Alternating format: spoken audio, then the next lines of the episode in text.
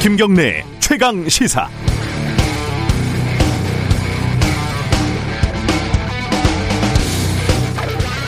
인터넷으로 기사를 보다가 어제 최강 시사 라디오에서 인터뷰한 민주당 홍익표 의원 기사가 눈에 띄었는데 이거 보고 좀 깜짝 놀랐습니다.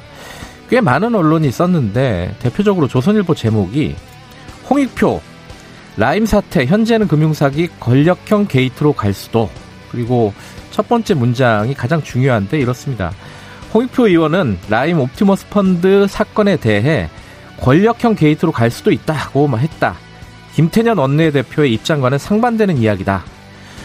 아, 제가 직접 인터뷰를 했는데 저는 뭘 들었던 걸까요? 이게 잠깐 제가 졸았나 이런 생각도 들었습니다.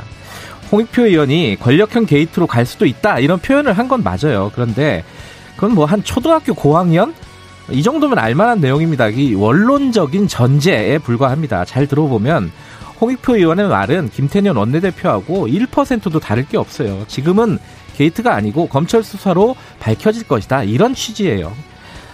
어, 이건 뭐 조정래 작가 논란처럼 어려운 얘기도 아닙니다. 제가 만약에 이런 말을 했다고 해보죠. 왼발이 물에 빠지기 전에 오른발을 내딛고 다시 오른발이 빠지기 전에 왼발을 내디디면 물리를 걸을 수 있다고 한다. 하지만 그렇게 빠른 속도로 걸을 수 있는 사람은 없다. 제가 이렇게 얘기를 했는데 기사를 이렇게 쓰는 거죠. 김경래가 무리를 걸을 수 있다고 한다. 어, 조금 더 나가면 김경래가 허무맹랑한 거짓말을 한다. 조금 더 나가면 김경래가 예술을 자처하고 신성을 모독한다. 뭐 이런 식으로 흘러가는 겁니다. 라임 옵티머스 사건에 대한 시각을 떠나서 언론이 어떤 말을 전달할 때는 아주 기본적인 맥락, 그건 좀 고려해서 전달을 해야 하지 않나. 적어도 반대로 전달하지는 말아야 하지 않나. 이 기자가 언어 능력이 부족한 건지, 정치 능력이 뛰어난 건지, 그건 잘 모르겠습니다. 10월 16일 금요일 김경래의 최강시사 시작합니다.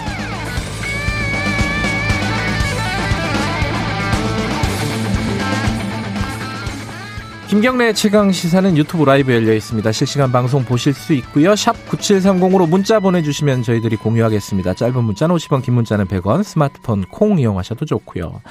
이번 주 문자 포, 어, 문자 참여하신 분들 10분 추첨해서 커피 쿠폰 보내드립니다. 이 라디오 청취율 기간이라고 합니다. 전화 받으시면 제 주위엔 전화를 받으시는 사람이 없는데 누가 도대체 받으시는 겁니까? 이거 한번 받으신 분 있으면 문자로 한번 올려줘 보세요. 혹시 전화를 받으시면은 김경래 최강 시사 듣고 있다. 이게 큰 소리로 말씀을 해주시면 되겠습니다. 자, 1부에서는 자, N번방 사건에 초등학교 교사들이 연루가 돼 있다. 이건 너무 충격적인 얘기인데 이, 이 사실을 폭로한 민주당 이탄희 의원 잠깐 연결해 보고요. 2부에서는 얼마 전에 활동 종료했죠. 법무검찰개혁위원회 김난중 위원장과 검찰개혁 어려운 얘기입니다. 이 얘기 좀 나눠보겠습니다.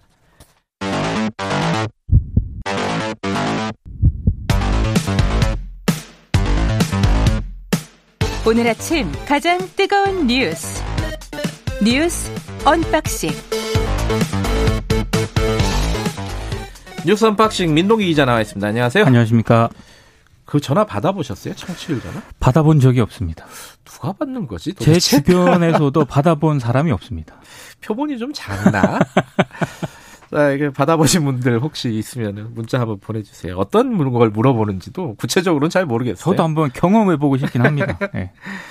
자, 아, 첫 번째 소식이 일본 얘기네요. 이 그 방사능 오염된 오염수 있지 않습니까? 후쿠시마에 네. 그거를 네. 바다에 버린다 만다 뭐 일부 버렸다 계속 논란이 있었잖아요. 네. 이게 뭔가 방침이 정해졌다고요? 그러니까 마이니치 신문이 일본 정부 관계자를 인용해서 보도를 한 내용인데요. 네. 후쿠시마 제1원전 오염수 있지 않습니까? 네. 바다에 방류해서 처분하겠다 이런 방침을 굳혔다라고 합니다. 오염수가 하루에 한 170톤씩 발생을 하고 있는데 네. 도쿄 전력이 오염수를 핵물질 정화 장치로 처리를 해서 부진의 탱크에 지금 보관을 하고 있거든요. 네. 근데 문제는 오염수를 정화 장치로 처리를 하더라도 현재 기술로는 충분히 제거하기 어려운 삼중 수소라는 방사성 물질은 그대로 남는다는 점인데 네. 그럼에도 불구하고 이걸 방류하겠다라는 겁니다. 방류. 도, 예, 오. 도쿄 전력에 따르면 지금 오염수를 보관하는 탱크의 용량이 2022년 여름에는 한계에 달한다고 이렇게 전망을 하고 있습니다. 그러니까 이게 탱크에 저장을 해놓다 보니까 저장 공간이 부족해서 더 이상 지을 곳이 없다라는 게 일본 정부의 입장입니다. 처분을 어떻게 한다는 거예요? 그러니까 뭔가 처리를 한, 해야 되는 거 아니에요? 그렇죠. 예. 네. 근데 지금 현재 기술로는 네. 삼중 수소라는 그 방사성 물질은 현재 기술로는 처리를 할 수가 없다라고 한다 아. 하거든요. 근데 이게 계속 남는데도 불구하고 방류를 하겠다라는 겁니다. 예. 이게 이제 일본 이게 사실 우리도 걱정이지만 일본 그렇죠. 내부에서 뭐 고기 잡 고 이렇게 사는 사람들은 당연히 반발하지 않겠습니까? 그러니까 강하게 반대를 하고 있고요. 네. 만약에 이걸 방류를 하게 되면 일본 어업의 장래에 괴멸적인 영향을 줄 수 있다 이렇게 공식적으로 반대를 했습니다. 뭐 우리 문제이기도 하고요. 주변국들의 강력한 반발도 그렇죠. 예상이 되고 있습니다. 그 오염수가 어디로 흘러갈지 모르는 상황인 거고. 그렇습니다. 근데 뭐 이렇게 방류를 결정을 했더라도요. 예. 당장 방류하는 건 아니고요. 지금 뭐 새로운 설비가 필요하다라고 하고요. 이거 방류하기 음. 위해서는 그리고 원자력 규제 위원회 심사 등의 절차가 있기 때문에 실제 방류까지는 한 2년 정도 걸릴 거라고 하는데 이 2년 기간 동안 국내 여론은 물론이고 주변국들 있지 않습니까? 음. 설득을 하겠다라는 입장인 것으로 보입니다. 설득이 되겠나 이게 참 그 설득이 안 되죠. 이게 방류를 하게 되면은 일본에서 나는 수산물을 외국에서 뭐 수입하지도 않을 것 같고 그죠? 그렇습니다. 예. 예. 어, 어제 국감 중에 여기 좀 시끄러웠던 게 감사원 국감이었습니다. 이 네. 월성 1호기 조기 폐쇄 관련된 감사를 지금 진행하고 있잖아요. 왜 시끄러웠습니까 어제? 이제 그 결과를 두고 예. 원래 감사 기간이 굉장히 오래 걸렸습니다. 네. 지난해 9월 30일 날 국회 요청으로 넘었군요. 예. 국회 요청으로 시작이 됐거든요. 예. 근데 아직까지 감사 결과가 안 나온 겁니다. 그런데 네. 최재형 감사원장이 어제 법사위 감사원 감사에서 네. 이르면 다음 주 월요일 공개될 예정이다라고 입장을 밝혔고요. 예. 감사 결과 보고가 왜 이렇게 늦어진 거냐고 이제 국회의원들이 물으니까 네. 일단 사안이 복잡했고 두 네. 번째는 피감 대상자들이 강력하게 저항을 했다라고 얘기를 했습니다. 음. 그러니까 산업부 공무원들이 관련 자료를 모두 삭제해서 복구하는 데 시간이 걸렸다라고도 얘기를 했고요. 네. 저항이 이렇게 심한 감사는 자신이 재임하는 동안에 처음이다. 또 이런 음. 얘기도 했습니다. 어. 근데 이게 어 사실 이 감사를 두고 지금까지 논란이 계속됐어요. 정치적인 어떤 공방들이었죠, 사실. 그죠? 최재형 감사원장이 좀 자초한 측면도 있는 게요. 예. 지난 7월 이런 얘기를 했습니다. 대선에서 41% 지지밖에 받지 못한 정부의 국정 과제가 국민의 합의를 얻었다고 할 수 있겠느냐. 이제 원전 폐기 문제를 두고 이제 이런 얘기를 음, 했거든요. 네. 그러니까 이번 감사에 대한 정치적 중립성 논란이 이것 때문에 불거졌고요.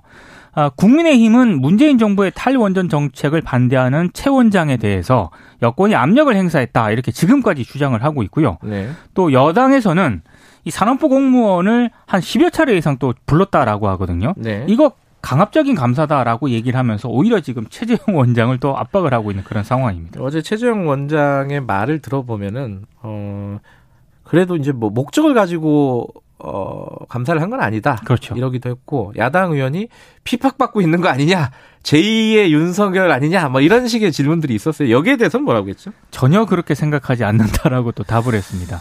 어쨌든, 어쨌든 이제 시끄러워, 한 1년 시끄러웠는데, 이 결과가 이제 다음 주에 나온다는 거 아니에요, 그죠? 이게 나오는데, 예. 만약에 조기 폐쇄가 부당했다라는 결론이 나오면은 문재인 정부 탈원전 정책에 상당한 타격이 예상이 되고요. 타격이 있겠죠. 예. 예. 근데 그렇게 선명하게 결과가 나오겠느냐, 이런 음. 해석도 있습니다. 그러니까 음. 경제성 평가 부분만 문제가 있고, 뭐 조기 폐쇄 결정이 옳다 그르다 이렇게 단정하지는 못할 것이다라는 전망도 있거든요.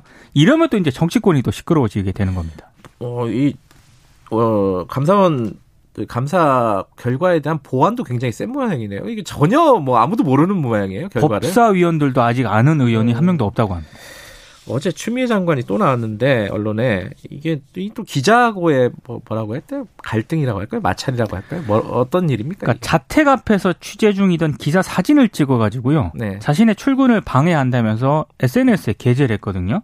그러니까 이걸 게재를 하면서 추미애 장관이 아파트 앞은 사생활 영역이니까 촬영 제한을 협조 바란다라는 공문을 이미 한 달 전쯤에 법무부 대변인이 보냈는데도 불구하고 예. 계속 기자가 뻗치기를 하고 있다. 네. 해당 기자의 취재 행위를 문제를 삼은 겁니다. 음. 아니 이게 잘 저는 어, 어떻게 봐야 되나 이게 기자가 취재를 하는 거는 뭐 당연히 그게 무슨 사유지도 아니고 네. 밖에서 그건 뭐 있을 수 있는 일이긴 한데 아니 추미애 장관은 항상 출근하는 사람이고 국회도 나오고 그러는데 굳이 왜 또 집에 가서 가, 가지 가서 그렇게 취재를 하는지도 잘 모르겠고 참 그러니까 어렵네요. 좀 취재 과도한 취재 열기를 비판하는 것까지는 좀 이해를 하는데요. 예. 어제 추미애 장관이 그 기자 마스크를 쓰고 있긴 했습니다만 그 기자 얼굴을 처음에 공개를 했거든요. SNS에. SNS에. 예. 그러다 보니까 일부 네티즌들이 기자의 신상 정보를 퍼뜨렸고 이걸 좀 비난을 하기 시작을 했습니다. 좌표 찍어준 거 아니냐? 뭐 네, 이런 그런 취지죠. 그런 네. 비판이 제기가 되니까 추미애 장관이 나중에 기자 얼굴에 모자이크 처리를 하긴 했습니다만 네. 이, 이런 비판이 있습니다. 공직자 출근길 동선에서 기자가 취재하는 거는 그게 좀 과도하게 생각할지 모르지만 어쩌면 취재 자유에 속하는 그런 영역인데 네. 얼굴까지 공개하는 거는 좀 심한 것 아니냐라는 그런 비판도 한쪽에서는 나오고 있습니다. 아, 근데 추장관 입장에서는 아니 그러면은 그 공개된 공적인 활동이면은 기자 얼굴 공개하는 것도 뭐가 문제냐 이렇게 생각할 수도 있는 그렇죠. 거예요, 사실은. 예. 아, 복잡한 문제긴 한데 이 무리한 취재는 그 언론사에서 좀 이렇게 뭐랄까 기준이 좀 있어야 될 것 같아요. 굳이 집 앞에서 취재할 이유는 또 뭐가 있을까? 라는 생각도 들고. 그러니까 보통 이런 거는 기자 스스로 한다라기보다는 그렇죠. 데스크나 위에서 좀 하라고 하거든요. 막내 기자였겠죠. 그렇습니다. 그렇죠. 예. 참, 뭐, 이게 요새 추미애 장관이 계속 언론에 나와가지고 어제 어, 이건 좀 복잡한 내용이지만은 어, 좀 간단하게 정리해 보죠. 어제 국회의원들이 대거 기소가 됐습니다. 그죠? 그 21대 총선 출마자들의 공직선거법 공소시효 만료일이 어제였거든요. 네. 여야 의원 24명이 재판에 넘겨졌습니다. 국민의힘이 10명으로 가장 많았고요. 더불어민주당이 7명, 정의당과 열린민주당이 각각 1명이었고 예. 5명은 무소속이었는데요. 네. 선거법은 100만 원 이상의 벌금형이 확정이 되면 의원직을 잃게 됩니다. 그러니까 재판 결과에 여야 모두가 촉각을 곤두세울 수밖에 없고요. 네. 선거법 재판은 또 기소부터 대법원 선고까지 1년 안에 마무리하도록 규정을 하고 있기 때문에 내년 10월 안에는 모두 결론이 날 것으로 보입니다. 음. 자, 누구누군지 한번 그래도 이름 한번 볼까요? 민주당은 정정순, 진성준, 이규민, 이소영, 윤준병, 이원택, 송재호 의원이 기소가 됐고요. 예. 그리고 지금 이상직, 김홍걸, 양정숙 의원은 민주당에 있다가 제명이 되거나 탈당해서 음. 현재 무소속입니다. 예. 그리고 국민의힘 같은 경우에는요. 예. 뭐 조혜진 의원이라든가 조수진 의원, 구자근 의원, 음. 김병욱, 배준영 의원 등이 이제 예. 기소가 됐고요. 열린민주당 최광욱 대표도 기소가 됐습니다. 최강욱 대표는 뭘로 기소가 된 거예요? 허위사실 유포 혐의로 기소가 됐거든요. 음. 그러니까 과거 저 조국 전 법무부 장관 아들의 인턴 활동 확인서를 허위로 작성을 하고도 네. 선거 기간 중에 사실이 아니다 이렇게 얘기를 했는데 이건 이제 발언을 좀 문제 삼았는데요. 네. 이 최강욱 대표 기소 문제를 놓고 윤석열 검찰총장하고 이성윤 서울중앙지검장의 이견이 있었다. 그런데 음. 오늘 조선일보 보도를 보니까 윤 총장이 이걸 밀어붙였다. 이렇게 음. 보도를 하고 있습니다. 그러니까 이게 지금 허위사 사실 유포라 그러면은 인턴 활동 확인서 써놓고 써줘놓고 어, 허위로 써줘놓고 아니라고 선거 전에 얘기를 했다. 뭐 그게 이제 검찰의 판단인 거죠. 네, 검찰은 그런데 지금 이거는 재판이 진행 중이죠 지금. 그렇습니다. 자 어, 브리핑 여기까지 듣죠.